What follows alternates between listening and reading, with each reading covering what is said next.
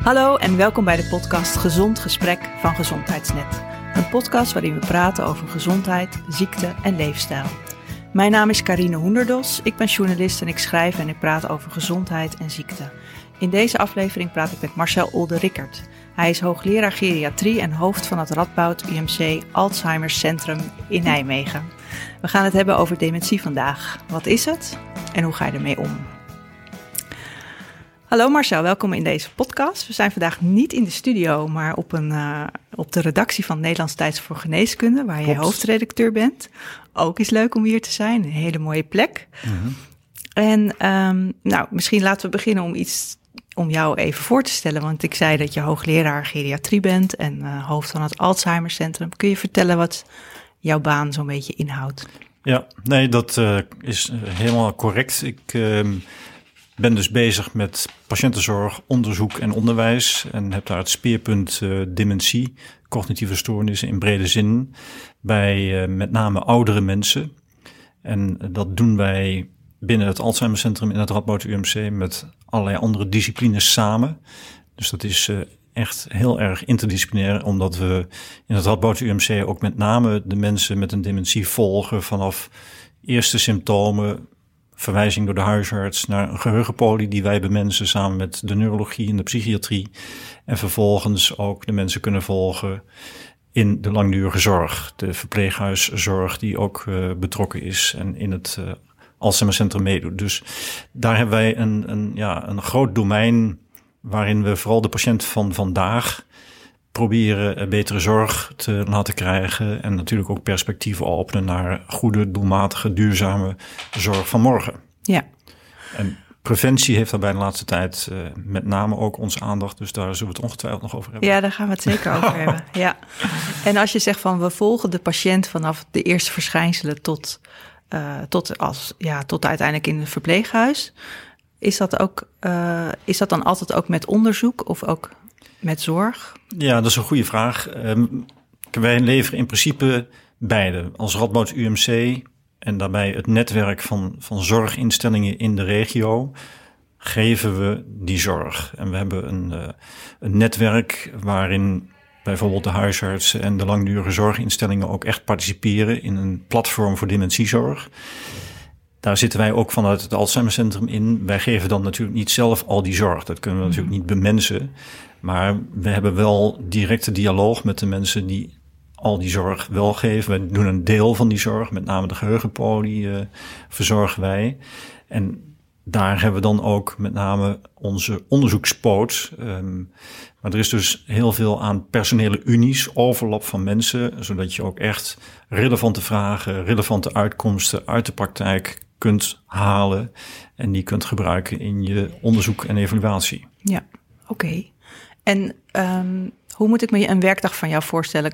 Kom jij ook echt in de kliniek en zie jij patiënten? Of ben je vooral manager en hoofd en hoofdredacteur ook nog hier? Maar daar hebben we het dan nu even niet over. Nee, ik, ik, ik ben hoofd van de afdeling geriatrie geweest. En daar zat inderdaad ook een substantieel deel manager, managementtaken in. Maar dat heb ik gestopt omdat ik hier hoofdredacteur ben geworden. Dus in het Radboud UMC doe ik eigenlijk vrijwel uh, geen managementtaken meer. Het Radboud UMC Alzheimer Centrum is ook vooral uh, een inhoudelijke taak dat ik daar uh, de voorzitter van mag zijn. En daarin doe ik dus ook patiëntenzorg. Um, en ben ik daarnaast bezig met onderzoeksteams en met opleidings- en onderwijsmensen om die zorg beter te krijgen, beter te evalueren en dat weer terug te vertalen in de zin van hoe leren we dat nieuwe mensen dus je bent veel aan het vergaderen, stel ik me voor. Maar je loopt ook nog wel eens door de kliniek en je ziet ik, patiënten. Ja, zeker. Ik heb ook een witte jas en ik doe ook. Je hebt ook een witte jas. Zeker, een polykliniek en uh, diensten doe ik ook mee. Dus, oh ja. Uh, ja. Wat dat betreft, dat vind ik voor mezelf ook belangrijk. Zowel in zeg maar Alzheimer Centrum context als ook voor het Nederlands Thuis voor Geneeskunde om ook geworteld te blijven in de praktijk. Ja, snap ik. Ja. Nou, vandaag gaat het dus over dementie. Mm -hmm.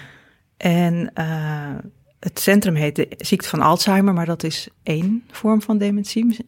Uh, wat is het eigenlijk? Als, je het heel, als jij het uitlegt dan aan de patiënt die voor je zit. Ja, nou, dementie is in brede zin een paraplu-begrip waar eigenlijk alleen mee wordt gezegd dat de cognitieve functie verminderd is zodanig dat het effect heeft op je dagelijks leven. En wat is cognitieve functie? Dat heeft dus te maken met geheugenfunctie.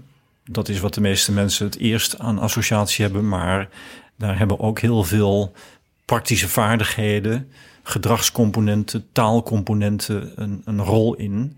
Dus dat allemaal samen is in feite wat de cognitie. je brein als eh, zeg maar computer voor je kan doen. En als dat zoveel beperkingen oplevert dat je moet stoppen met een aantal taken zelfstandig te doen in het dagelijks functioneren. Meestal begint dat met de meest complexe taken, zoals het zelf geld beheren, zoals het zelf van openbaar vervoer gebruik maken, het zelf met de computer overweg kunnen. Ehm, als daar een aantal dingen bij elkaar optellen die maken dat je substantieel minder autonoom bent, dan voldoe je aan de criteria voor een dementie. Tenzij er een heel andere duidelijk aanwijsbare oorzaak voor is. Bijvoorbeeld een acute ziekte. Bijvoorbeeld nu COVID-19, acute ziekte waar veel mensen acuut verward worden. Mm, ja. En dat moet je dus niet verwarren met een snel ontstaande dementie, want dat is iets heel anders. En hoe snel kan het ontstaan en hoe snel, hoe lang duurt het meestal? Ja, dat is een heel goede vraag. Um, de meeste dementievormen zijn vormen van verouderingsziekten. Zijn met een uh, wat chique term neurodegeneratieve aandoeningen. Nou, dat neuro, dat begrijpen we, dat is het brein. Degeneratief, dat is langzaam verlies van functie, langzame stapeling van verschillende typen schade. Dat is eigenlijk de ondergrond van, een, van vrijwel alle dementievormen. En dat bestaat heel lang. Dat gaat heel langzaam, wordt dat slechter. En dan hebben we het echt over 20, 30 jaar. Hmm. Dus dat is niet iets wat heel snel ontstaat. Er kunnen wel soms knikjes naar beneden plaatsvinden. Bijvoorbeeld door een andere bijkomende ziekte of door medicatie die bijwerkingen heeft. Maar het proces als geheel gaat heel langzaam uh, achteruit. En, en dat maakt dus ook dat je, als je vroeg bent, daar nog in kunt bijsturen. Oké. En wat kun je bijsturen als je vroeg bent? Ja, dat is een heel spannende vraag tegenwoordig natuurlijk. Ehm, en daar op zich dat je het kunt bijsturen is denk ik al belangrijk om ons te realiseren. Veel ja, mensen. Want veel mensen denken oh, dementie is Precies. bijna doodvonnis of in ieder geval er valt weinig aan te doen. Ja, ja en, en daarbij bestaat dan heel vaak het idee van dementie uh, overkomt me.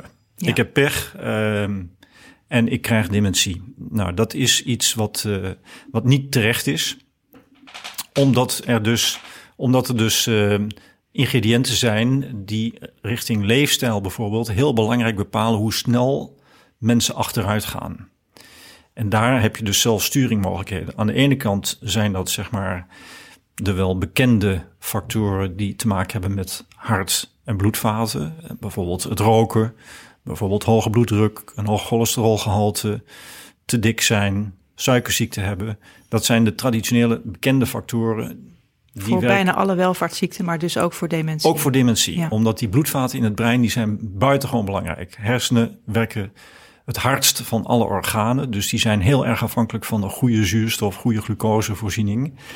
Um, maar dat is niet het enige. Er zijn ook andere factoren die mensen helemaal niet of veel minder op het netvlies hebben, zoals bijvoorbeeld gehoor.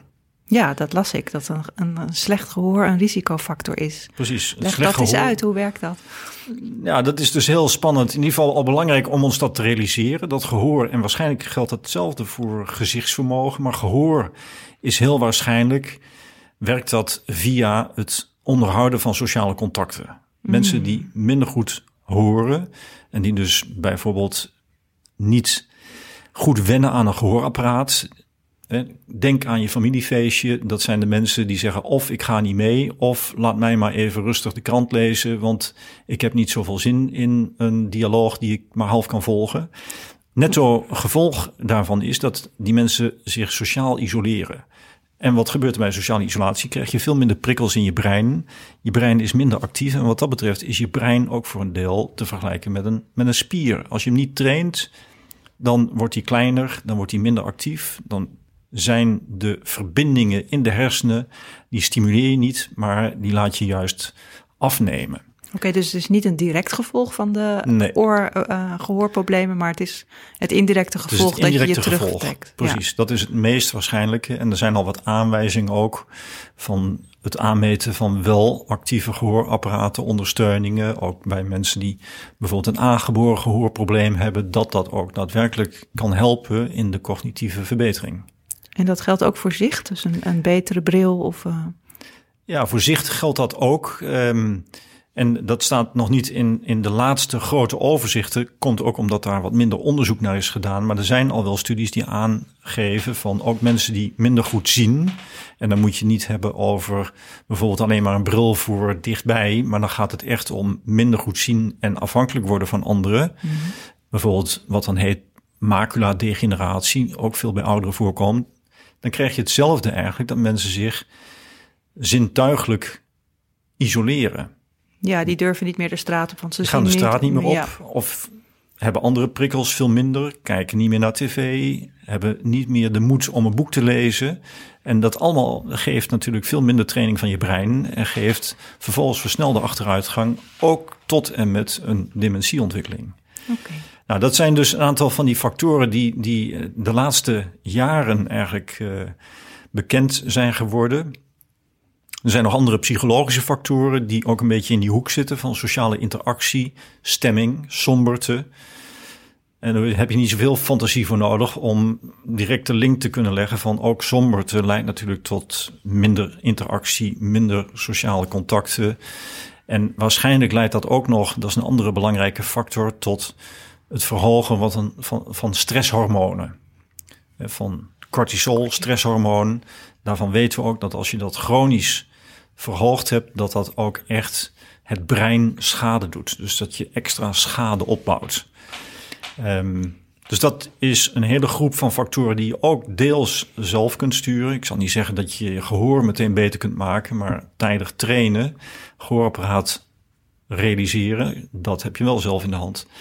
En, is, dat, een- is dat anders dan een eh, x aantal jaar geleden dat je, dat je nu iemand voor je ziet en je stelt die eh, diagnose dat je nu zegt, oké, nu kun je zelf het een en ander doen. Namelijk vaker ja, je zeker. brein prikkelen en gezonder leven. En dat- Zeker, ja. ja, Nee, een aantal jaren geleden, en dat is nu een, een jaar of eh, vijftien, hebben we zeg maar tabletten die we kunnen voorschrijven. Gewoon reguliere geneesmiddelen inmiddels. Dat was destijds een doorbraak dat er iets kon worden voorgeschreven voor de ziekte van Alzheimer. We wisten toen eigenlijk al dat dat maar een heel klein beetje helpt. En dat eigenlijk de mensen zelf daar niets van merken. En bovendien, wat, wat nog belangrijker is, dat het niet het probleem zelf aanpakt. Het is een symptoombestrijder. Je wordt er een half jaar ietsjes beter van, maar het verandert niet het beloop van de dementie van de ziekte van Alzheimer. Bij deze factoren heb je iets wat wel het beloop kan beïnvloeden. Dus dat is natuurlijk een veel interessanter dialoog. eh, en we doen nu eigenlijk allebei. ja. Eh, We bieden en we vragen aan, aan de mensen of ze belang hebben bij deze geneesmiddelen, hoewel die niet zeg maar een slok op een borrel verschil maken, maar we bieden het wel aan. En we hebben de, de dialoog om te kijken welke leefstijlfactoren zijn relevant bij iemand en welke kunnen zijn- we beïnvloeden. ja, en is- zijn mensen bereid toe om te beïnvloeden. Want dat is natuurlijk allemaal niet gemakkelijk, zeker als je 70, 75 bent, om je gedrag te veranderen. Ja, ja. Maar als je kijkt, als je, want jij doet hier ook onderzoek naar. Als je kijkt naar het effect van deze maatregelen, kun je daar cijfers aan geven? Of, eh, Ja, dat is natuurlijk een heel spannende vraag. Kijk, wij hebben zelf daar een aantal studies naar deelgebieden gedaan. Ehm, deelinterventies, bijvoorbeeld in de zin van lichamelijke activiteit vergroten, omdat dat ook een manier is om de bloedvaten en de hersen door bloeding te verbeteren. En dan zie je dat als je bijvoorbeeld mensen een twaalf weken lange interventie van fietsgedrag geeft, dat daarmee de snelheid van het brein ook vergroot wordt. Zodanig dat je dat kunt meten. Dat je dat bij die mensen, als je ze volgt, ook echt meetbaar kunt maken. Dus we hebben daar inderdaad zelf onderzoek naar gedaan. Ehm, wat we nog niet hebben, maar wat we heel graag zouden willen en waar we ook onderzoeksvoorstellen nu voor hebben, is een persoonsgerichte, zoals dat heet, interventie op leefstijl. Dus dat houdt in dat als je dan bij iemand uh, vaststelt van nou, er zijn twee of drie factoren die hier wel eens het verschil zouden kunnen maken. Hier is echt winst te halen bij die persoon. Dat je dan ook met die persoon rond die specifieke dingen afspraken maakt en begeleidt om te kijken of daarin ook echt die winst gerealiseerd wordt. A in het gedrag, B in de uitkomsten. En dan moet je mensen wat langer voor volgen, want dat gaat niet zo snel als met een tabletje. Nee, nee. En loopt dit onderzoek al of dit persoonsge die persoonsgebonden aanpak? Of? Nee, dat loopt nog niet, maar daar hebben we dus eerst de onderzoeksvoorstellen wel voor ingediend. En wanneer we daar de subsidie voor binnenhalen, gaan we daar ook mee echt mee starten. Er zijn wereldwijd wel een paar voorbeelden van. Bijvoorbeeld een New Yorkse groep heeft dat al gedaan. En die heeft inderdaad laten zien dat met die persoonsgerichte interventie het beloop van dementie duidelijk minder snel is, minder snel achteruit gaat. Dus er zijn de eerste aanwijzingen wereldwijd dat dat het verschil kan maken. Mooi. Ja. Wat er ook wereldwijd is, is uh, vergelijkingen tussen verschillende uh, groepen in de bevolking. En dat is zeg maar een beetje second best aan uh, bewijs en onderzoek wat er nu is. En die vergelijking tussen groepen laat zien dat het totaal van die leefstijlfactoren 40% verklaart van het verschil in voorkomen van dementie. Oké, dus in, in landen waar bijvoorbeeld de, de blue zones, ik weet niet of daar ook onderzoek naar is gedaan, dat zijn die landen waar iedereen gemiddeld, uh, ja.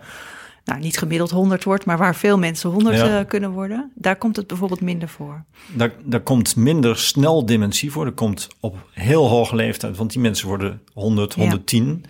Daar komt ook dementie voor, maar minder snel. En als je dus kijkt naar um, gebieden waar zeg maar betere leefstijl zeg maar een, een groter bereik heeft, meer wordt gehanteerd, dan zie je daar het verschil in 40% verklaard door die factoren die we nu weten. Ik vind het wel veel, 40%. Ja, dat is waanzinnig veel. Ja. Dat is waanzinnig veel. 40% kunnen potentieel kunnen beïnvloeden. Dat is natuurlijk iets waar als daar een geneesmiddel toe in staat zou zijn, dan zou het op alle kranten de voorpagina halen. Ja, en wie het zou ontwikkelen zou multimiljardair worden. Want... Precies. dat is natuurlijk een, een no-brainer. En dat, um, maar het is wel zo dat dat natuurlijk die leefstijlfactoren... die zijn wat minder gemakkelijk in te nemen dan een tablet. Ja. En er is wat minder gemakkelijk geld aan te verdienen door farmabedrijven. Dus uh, waar we het nu hebben over ja, vergelijking farmacologische vooruitgang en leefstijl de laatste twintig jaar op dementiegebied, dan, dan is het absoluut duidelijk dat leefstijl en de kennis daarover, voor wat betreft klinische relevantie, al een veel grotere impact heeft. Ja, het lastige is dat het zo moeilijk is te onderzoeken. Hè? Je kunt geen uh, dubbelblind placebo-onderzoek doen naar uh, een gehoorapparaat of niet. Uh, nee, naar een gehoorapparaat zou dat misschien nog wel kunnen. nou. Maar uh, je moet het niet laten inslikken in ieder geval. maar nee, dat, dat kan nog wel. Maar dan heb je maar één factor te, te pakken. En eigenlijk eh, loop je dan het risico dat je weer niet zo'n persoonsgerichte interventie doet. Want dan heb je een studie waarin je iedereen weer alleen maar gehoor laat verbeteren. En dus ook mensen die er relatief minder last van hebben... of die een andere factor hebben die eigenlijk dan de zwakste schakel is. Dus um, het is inderdaad moeilijker onderzoek, uh, lastiger om uit te voeren. Je moet een langere adem hebben. Maar er zijn wel degelijk methodieken die dat mogelijk maken. En je kunt ook tegenwoordig gelukkig mensen veel beter vervolgen. Ja. Er zijn ook andere manieren om het effect op te pikken. Bijvoorbeeld via de smartphone. De smartphone of de telefoon die mensen gebruiken zegt al heel veel over wat mensen qua cognitie kunnen. Oh ja, op die manier. Ja. En dan hoef je niet steeds naar de neuropsycholoog voor een heel ingewikkelde testbatterij. Wat ook maar één of twee keer per jaar te doen is. Maar dan kun je veel sneller mensen wekelijks of maandelijks volgen. En dan zien van wat is eigenlijk het effect van wat we nu aan het doen zijn. Ja. En op die manier, denk ik, is er in de methodologie van dit soort onderzoek heel veel winst te halen. En is dat uh, dus binnen bereik te brengen van veel meer mensen. Ja, want we hebben het over een hele grote groep uh, uh, mensen. Hoe, hoe, vaak komt het eigenlijk voor in Nederland? En... Ja, dat is een goede vraag, maar een vraag waar je, waar je niet automatisch het, het juiste antwoord op kunt geven, heeft te maken met het feit dat zeg maar, het huis-aan-huis onderzoek wat het beste is om aan te tonen hoeveel uh, mensen nu echt een dementie of de ziekte van Alzheimer hebben, dat is het laatst gedaan in 1992. Oh. En wij extrapoleren nu nog steeds uit die gegevens. En dan hebben we een second best schatting dat er nu zo rond de 250.000 mensen een dementie hebben in Nederland.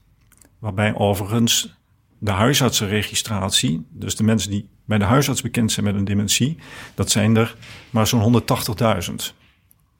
Dus daar zie je al dat, dat de cijfers heel erg verschillen. Ja. Um, maar laten we zeggen, een kwart miljoen mensen met ernstige vermindering van cognitieve vermogens die een diagnose dementie zou kunnen geven. Daar spreken we over. En dat aantal zal zeker toenemen gezien de vergrijzing. Ja, maar uh, ik las ook een interview met jou waarin je zegt van nou het is niet per se zo'n doemscenario als altijd is gedacht. Maar komt dat misschien door die 40% en die leefstijlfactoren ja. dat je wat positiever? Zeker, ja. ja. Dus de voorspellingen die nu gedaan zijn, ook door de overheid, door uh, volksgezondheid, toekomstvoorspellingen bijvoorbeeld, uh, is dat we moeten rekening houden met in 2040 een verdubbeling of meer dan verdubbeling van dat aantal mensen met een dementie. Nou, dat is allemaal extrapolatie. Niemand weet het zeker, ik ook niet. Um, maar en dat is dan op die cijfers uit 1992? Dat is, gaat allemaal nog terug naar die cijfers uit 1992. Um, ehm, en dan rekening houdend vooral met de aspecten van vergrijzing, toename van het aantal ouderen en toename van de levensduur van ouderen. Want dat is een soort dubbele vergrijzing. En dan de verschillen in man-vrouw verhouding, dat maakt eigenlijk, uh, dat is de ondergrond van die getallen. Maar er zit dus heel veel onduidelijkheid in. In de zin van, ah, wat doen wij met z'n allen qua leefstijl? Gaan we daarin echt veranderen of niet? Maar dat kan ook in negatieve zin nog uitpakken. In wat betekent eigenlijk de zwaarlijvigheid die is toegenomen? Want we weten dat daar ook midlife zwaarlijvigheid een risicofactor is eigenlijk voor dementie.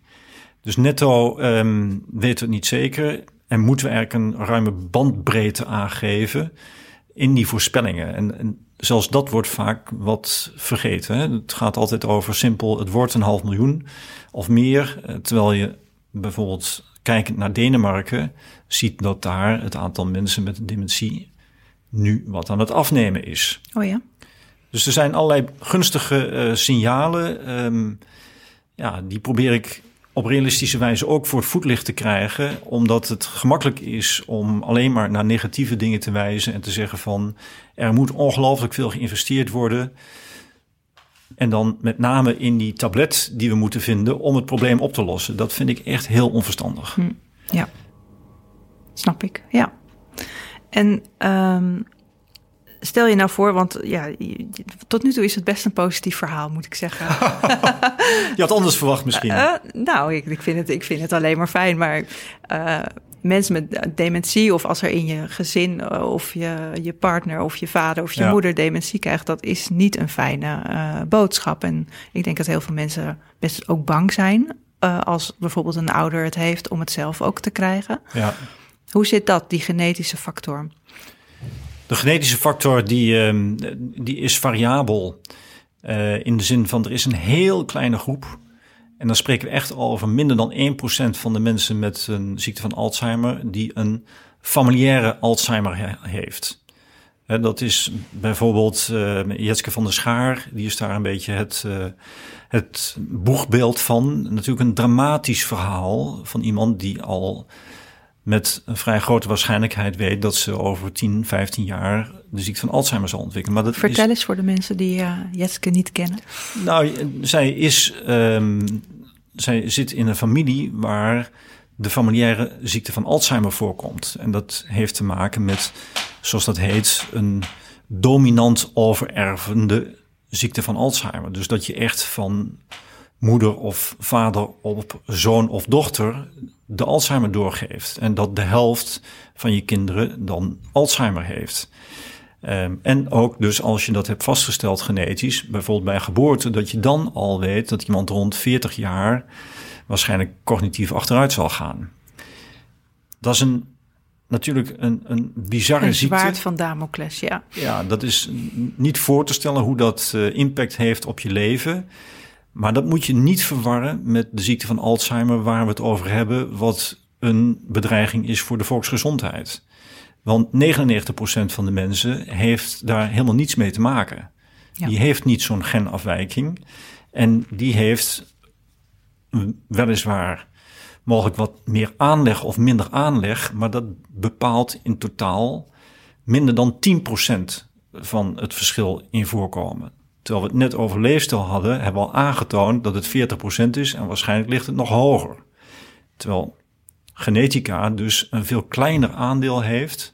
En daarbij binnen die 10% kan de een, die heeft mazzel en die heeft heel weinig aanleg. En die ziet in zijn familie eigenlijk Alzheimer pas heel laat of helemaal niet voorkomen. En de ander heeft wat meer pech en die zit wat tegen die 10% aan. En heeft dus een aantal mensen in de familie mogelijk die op hogere leeftijd, 70, 75, wel een dementie kregen. Dat is eigenlijk de genetische component daarin. Ja. En natuurlijk maakt dat uit, ehm, maar het is dus niet zo'n doorslaggevende factor dat je vanwege een eerstegaans familielid in paniek moet zijn en denken van ik krijg het ook. Nee, oké. En misschien is daar ook weer de leefstijlfactor dat binnen gezinnen en families eenzelfde soort leefstijl wordt aangehouden. Ja, dat is een heel slimme opmerking. Dat is natuurlijk vaak ook moeilijk te scheiden van de sociaal-culturele wortels van de familie. Die gaan vaak hand in hand met de genetica. Dus dan heb je al andere studies nodig. Die zijn ook wel uitgevoerd bij Alzheimer. Uh, onder andere tweelingstudies en andere. Om aan te kunnen tonen wat nou de genetica sec betekent. Ja. Oké. Ehm, wat, uh, wat raad jij aan? Want jij, jij werkt dus heel veel met mensen met dementie. Jij eh, behandelt veel mensen met dementie. Je ziet familieleden van mensen met dementie. Hoe ga jij om met mensen met dementie? En wat, wat vind je een goede omgang? Wat, hoe hoe moet je deze ziekte benaderen? Ja, dat is natuurlijk een, uh, ja, voor veel mensen, met name voor veel naasten, in ieder geval een grote uitdaging. Omdat het wel beroep doet op veel kwaliteiten die je moet gebruiken um, in de omgang die je tot dan toe of helemaal niet of nog niet bewust hebt uh, gebruikt. In ieder geval denk ik dat, zoals ik het meestal aangeef, is dat de mensen met dementie, die moeten zich aanpassen. Dat doen ze ook, proberen ze ook. Alleen die aanpassing, dat aanpassingsvermogen is heel erg verschillend. En daar moet je op fine-tunen. Van wat is nou het aanpassingsvermogen van iemand? En hoe zie je dat aanpassingsgedrag eigenlijk tevoorschijn komen? En bij een aantal mensen kan zich redelijk goed aanpassen. Laat daarbij ook geen somber te zien. Laat geen verandering van gedrag zien. En dan hoef je zelf ook nauwelijks aan te passen natuurlijk mhm. als naaste. Want dan moet je wat meer ondersteunen. Maar dan hoef je niet het gedrag in engere zin aan te passen. Als die aanpassing minder gelukkig is, als mensen wel boos of verdrietig worden, dan moet je dus op zoek gaan naar van wat zijn hier de frustratiemomenten? Wat zijn nou de dingen waar die persoon zichzelf mee frustreert of waar de omgeving hem mee frustreert? Geef eens een voorbeeld, een praktisch nou, voorbeeld. Een praktisch voorbeeld. Kijk, als iemand niet meer precies weet welke dag het is, um, of niet meer precies weet hoe laat het is, en je gaat dat als naaste corrigeren en continu zeggen van nee, het is vandaag al woensdag en het is niet meer dinsdag. En iemand vindt dat heel vervelend en voelt steeds eigenlijk gripverlies. Hij voelt de werkelijkheid door zijn handen glippen of voelt dat hij eigenlijk kwijt is wat hij vroeger kan, ja, dan geef je zelf ook snel olie op het vuur. En dan houd je mee gedrag in stand wat je eigenlijk eh, liever wilt vermijden. Dus het op zoek gaan naar, en dat hoeft niet altijd van de naaste te komen, maar die speelt daar vaak wel een heel belangrijke rol in. Kan ook uit de persoon zelf komen.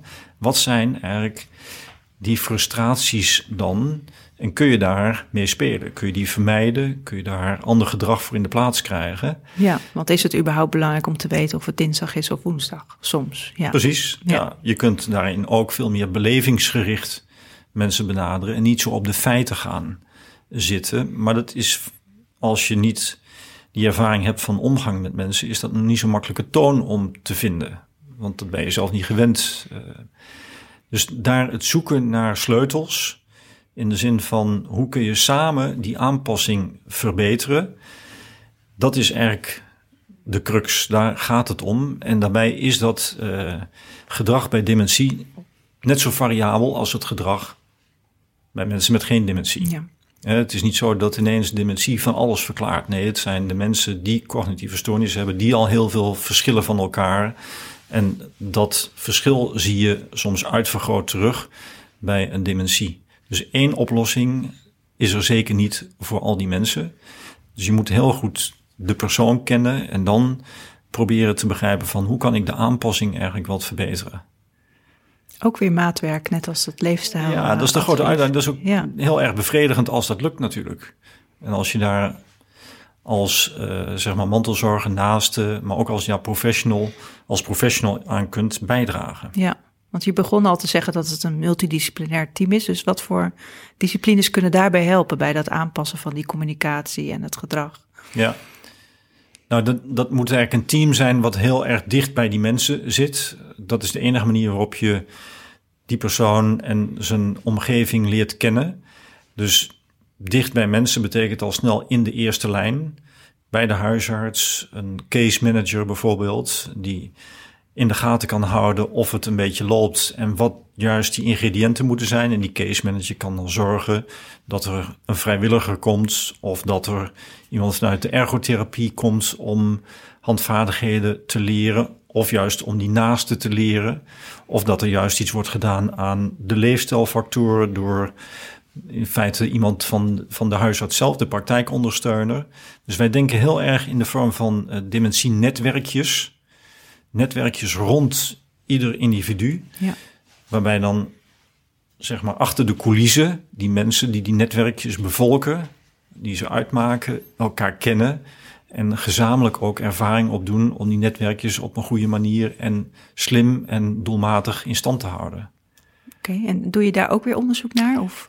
Natuurlijk doen we daar ook onderzoek naar. Absoluut. Ja. we zijn nu zo'n vijf jaar bezig met het in de lucht tillen van die netwerkjes. We hebben zo'n 45 eh, netwerken, dementie-netwerken nu uh, rond Nijmegen, maar ook bijvoorbeeld in de buurt van Utrecht, ook bijvoorbeeld in de buurt van Enschede en in het zuiden van het land. En die evalueren we ook. En daar blijkt dat als je die netwerk een tijdje steunt, traint, um, in feite het netwerk laat rijpen, dat dan ook de kwaliteit van zorg die ze bieden verbetert en dat je ook minder crisissituaties krijgt. Oh ja. Dus dat is natuurlijk heel belangrijk. Dat je, want iedereen heeft wel zo'n beeld van, ja, maar als het maar niet misloopt. Uh, en dat kan door allerlei oorzaken. Weglopen van huis of uh, de weg kwijtraken. Precies. Of, ja. ja. of ziek worden, COVID krijgen. Ja. En ineens niet meer voor jezelf kunnen zorgen. Of de partner valt weg. Ja, die crisissituaties, uh, dat is een enorme aanslag op alles en iedereen. Dus als je het netwerk daarin kunt versterken, kunt voorbereiden van wat gaan we nou doen als er ineens paniek uitbreekt? Wie moet er gebeld worden? Wat wil iemand zelf eigenlijk? Dan kun je heel veel winst behalen. Je kunt niet al die crisis voorkomen, maar je kunt wel leren, in feite ook van kleine crisissituatietjes die al spelen, om mensen daarin ook weer te laten groeien. En te zeggen van nou, wat gaan we de volgende keer doen? Ja. En niet alleen maar zeggen van we zijn blij, dit hebben we overleefd. En, uh, we wachten af tot de volgende precies, zomer. Ja. Precies, ja. Ook dit is weer heel positief, Marcel. Toch? Nou ja, ik probeer realistisch te zijn. Ja. In, in de zin, en dat lijkt misschien positief, omdat er rond dementie ook wel veel negatief geframed wordt. Zeker, ja. Het is nogal stigmatiserend, uh, de kreet en het label. Maar het komt ook veel in het nieuws um, als, zeg maar, ja, het is een drama van begin tot eind en er valt niet mee te leven. En dat is een, uh, een zwartgalligheid die denk ik gewoon niet klopt voor veel mensen. En ik zeg niet dat het een pretje is, mm -hmm. maar ik zeg dat, dat veel mensen zich op een of andere manier wel kunnen en willen aanpassen. En dan is het een beperking die belangrijk is, maar die niet alles bepaalt in het leven van mensen. En waar mensen nog een hele tijd gewoon wel plezierig sociaal contact hebben en ook niet de wens om daarmee meteen het leven te beëindigen. Nee, oké. En jij werkt dus als, uh, als oudere arts, als ben je officieel geriater? Wanneer, wanneer ja, word je dat eigenlijk? ben ik klinisch geriater. Klinisch geriater. En uh, wanneer heb je daarvoor gekozen om te werken met ouderen? Oei, dat is, uh, doe je beroep op mijn eigen geheugen. Oh, dit is ook een test, ja. ja, precies. Dat was niet van tevoren afgesproken, overuit.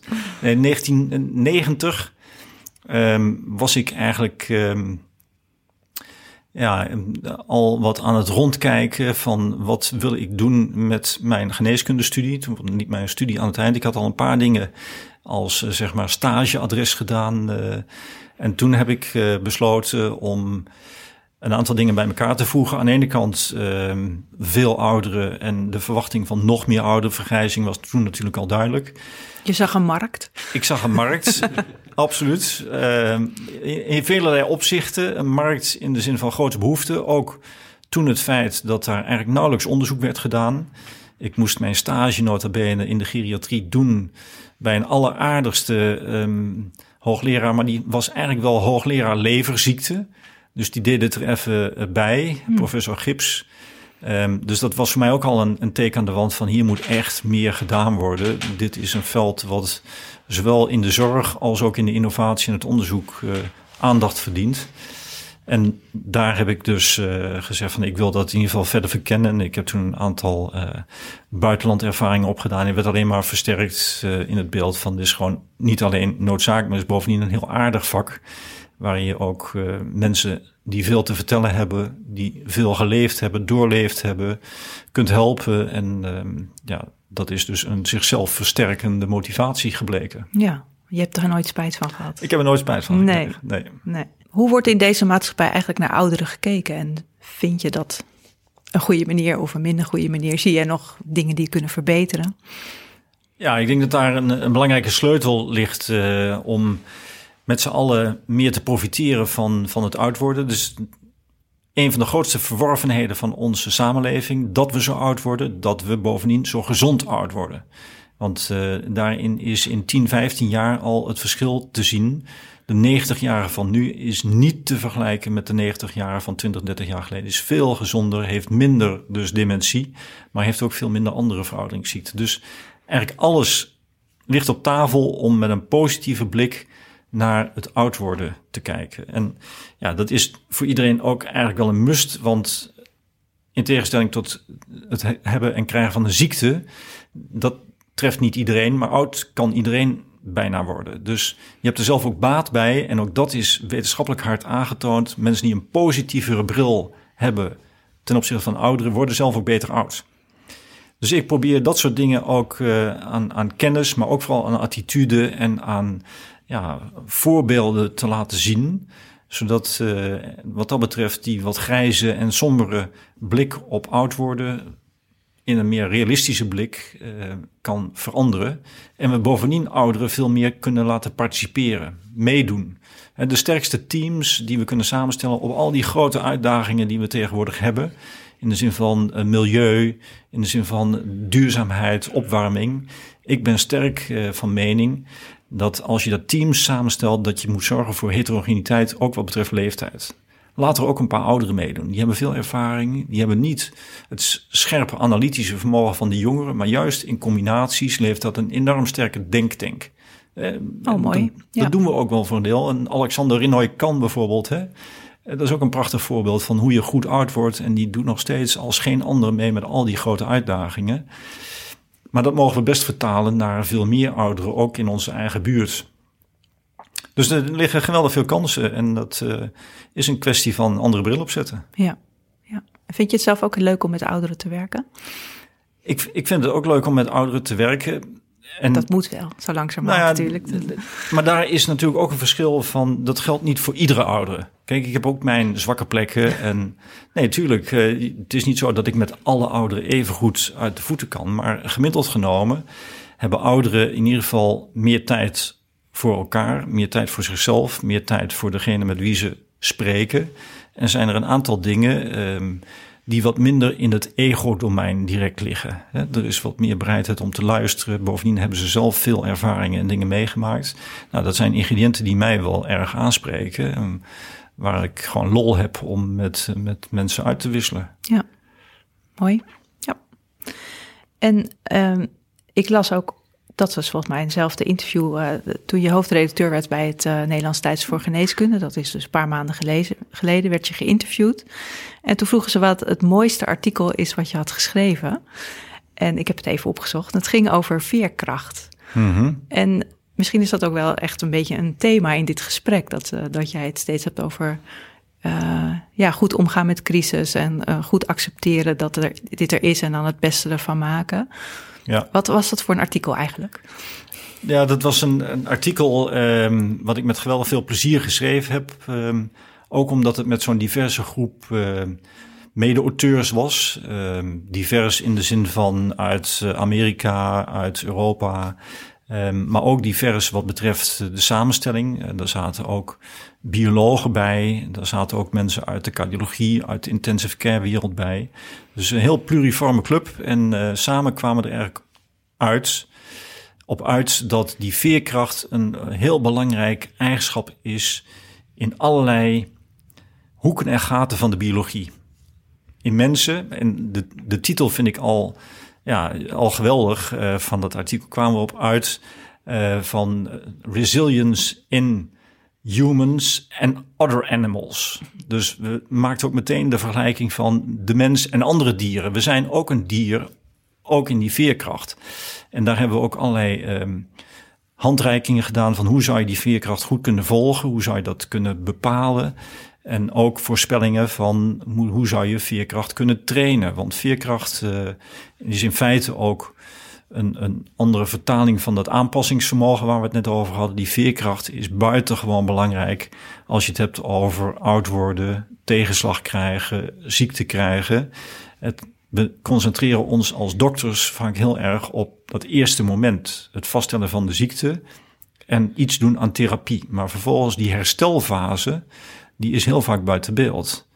Daarbij ondersteunen en het kijken van wat is de veerkracht van mensen om te herstellen, hoe kun je daarin investeren, dat is ook nog onontgonnen terrein. Dus daarom vind ik het juist aardig dat we die studie naar veerkracht samen hebben kunnen maken, in een toptijdschrift hebben kunnen publiceren en daar op dat terrein verder kunnen uh, borduren. En het grappige is dat het begrip veerkracht nu zich als een olievlek verspreidt, ook in de studies en artikelen over de ziekte van Alzheimer. En we realiseren ons met mij en gelukkig ook veel andere onderzoekers dat juist die veerkracht van het brein om schade te overwinnen heel erg belangrijk is om te begrijpen waarom mensen zo verschillen in het krijgen van die ziekte van Alzheimer.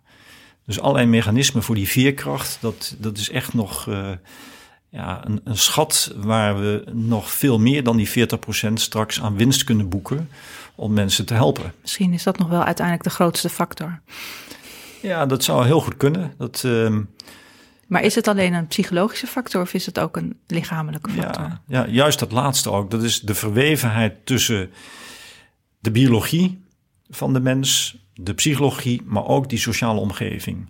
En op dat kruispunt eigenlijk, of in die driehoek, daar wordt de veerkracht in feite bepaald. En dat ligt voor een deel ook in de historie van mensen. En dat, die veerkracht bouw je niet van de een op de andere dag. Die ga je ook niet meteen beïnvloeden. Maar dat is ook een langdurig proces. En daar zijn allerlei eh, ja, dierstudies ook al die daarop op wijzen.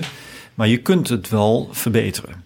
Dus dat is ook hoopvol. Um, dus met training, met fysieke training, cognitieve training kun je die veerkracht ook uh, verbeteren.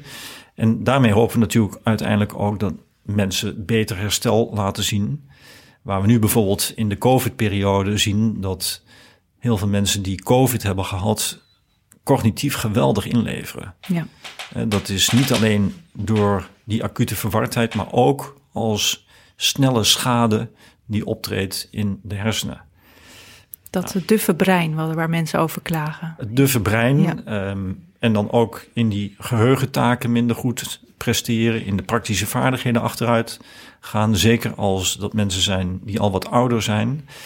Um, dus daar is het heel erg spannend van kun je aan die veerkracht in die hele begeleiding van mensen met COVID ook wat doen om te zorgen dat ze niet uiteindelijk ook veel sneller een dementie ontwikkelen. Ja.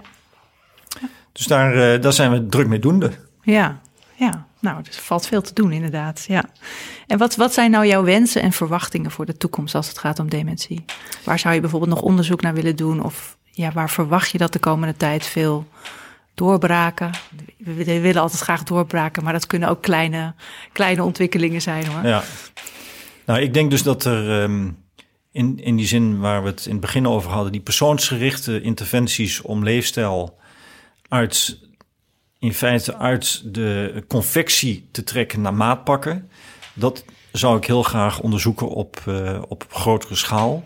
En daarbij gebruiken die uitkomstmaten die er voor mensen zelf te doen. Dus in de thuissituatie mensen kunnen volgen en niet alleen maar, zeg maar de academische uitkomstmaten van diepgaand neuropsychologisch onderzoek. Ik denk dat we dichter daarbij de werkelijkheid komen die mensen zelf beleven en belangrijk vinden. Dus daar, is, uh, daar zou mijn prioriteit liggen. Um, er zijn mogelijk ook wel kansen om dat echt uit te voeren. In de zin dat er door Hugo de Jonge ook meer geld is uitgetrokken voor dementieonderzoek vanaf volgend jaar. Dus we krijgen een, uh, een nieuwe ronde van het Deltaplan Dementie. En dan zou dit type onderzoek zou vanuit Nijmegen in ieder geval een heel belangrijke prioriteit krijgen. Ja. En wat verwacht je dan? Nou, dan verwacht ik dat we, um, dat we in onderzoeksverband daar zeker het verschil laten zien. Um, en eigenlijk ook op een kortere periode dan um, zeg maar de verwachting is rond veel medicatiestudies. Die je waarschijnlijk twee, drie jaar moet uitrollen om het verschil te kunnen meten. Maar ik denk dat we dat bij leefstijl al veel eerder, bijvoorbeeld na een jaar, net zoals in de New Yorkse studie, kunnen laten zien. Dat het gaat ook om klinisch relevante verschillen. Dat is voor mooi zijn zelf. als dat sneller gaat dan medicatie. Ja, ja precies. Dus ik heb, ik heb daar goede hoop um, dat we het verschil in die studies laten zien. De grootste uitdaging uiteindelijk is om de mensen te vinden, te motiveren, die wat meer risicofactoren hebben, maar die doorgaans minder snel met dit soort studies meedoen. Ja. Want laten we eerlijk zijn, in studieverband trekken we nog steeds de wat meer de bovenlaag aan van de Nederlandse samenleving. Beter opgeleid, beter inkomen. En vaak is er een uh, stapeling juist van die risicofactoren bij mensen die minder goed uh, gelukkig hun wieg hebben gehad. En die dus minder kans hebben gekregen om zich te ontwikkelen. Maar ook veel moeilijker te bereiken zijn voor al dit soort interventies. Maar er wel eerder last van hebben. En ook eerder baat bij hebben. En ook eerder baat bij zo'n interventie. Dus dat is de paradox. Um, maar daar hebben we de overheid ook weer heel erg nodig. Om daarmee ook prikkels uit te delen. Of stimulansen te geven voor die groep. Om, om wel binnen bereik te krijgen wat in potentie mogelijk is. En dat zal denk ik ook uiteindelijk die overheid weer helpen om de zorgkosten minder snel te laten stijgen dan je nu eigenlijk in allerlei alarmberichten overal uh, ziet staan. Ja. ja. Maar dan moet je niet, zoals Hugo de Jonge nu zegt in zijn laatste brief over dementie, moet je niet zeggen van we hebben nu 40% in beeld, want hij weet dat ook heel goed, dat hebben we ook tegen hem gezegd, van die omgevingsfactoren, 40% is verklaarbaar en beïnvloedbaar. En hij zegt nu 60% weten we nog niet, dan gaan we daar eens lekker fundamenteel onderzoek naar doen. Mm. Ja, dat is een soort simpliciteit en miskennen van eigenlijk de potentie van die 40% enerzijds, maar ook niet zeggen dat in die 60% bijvoorbeeld een heel goede verklaring zit als je daar dat stukje genetica bij betrekt, wat we al lang weten.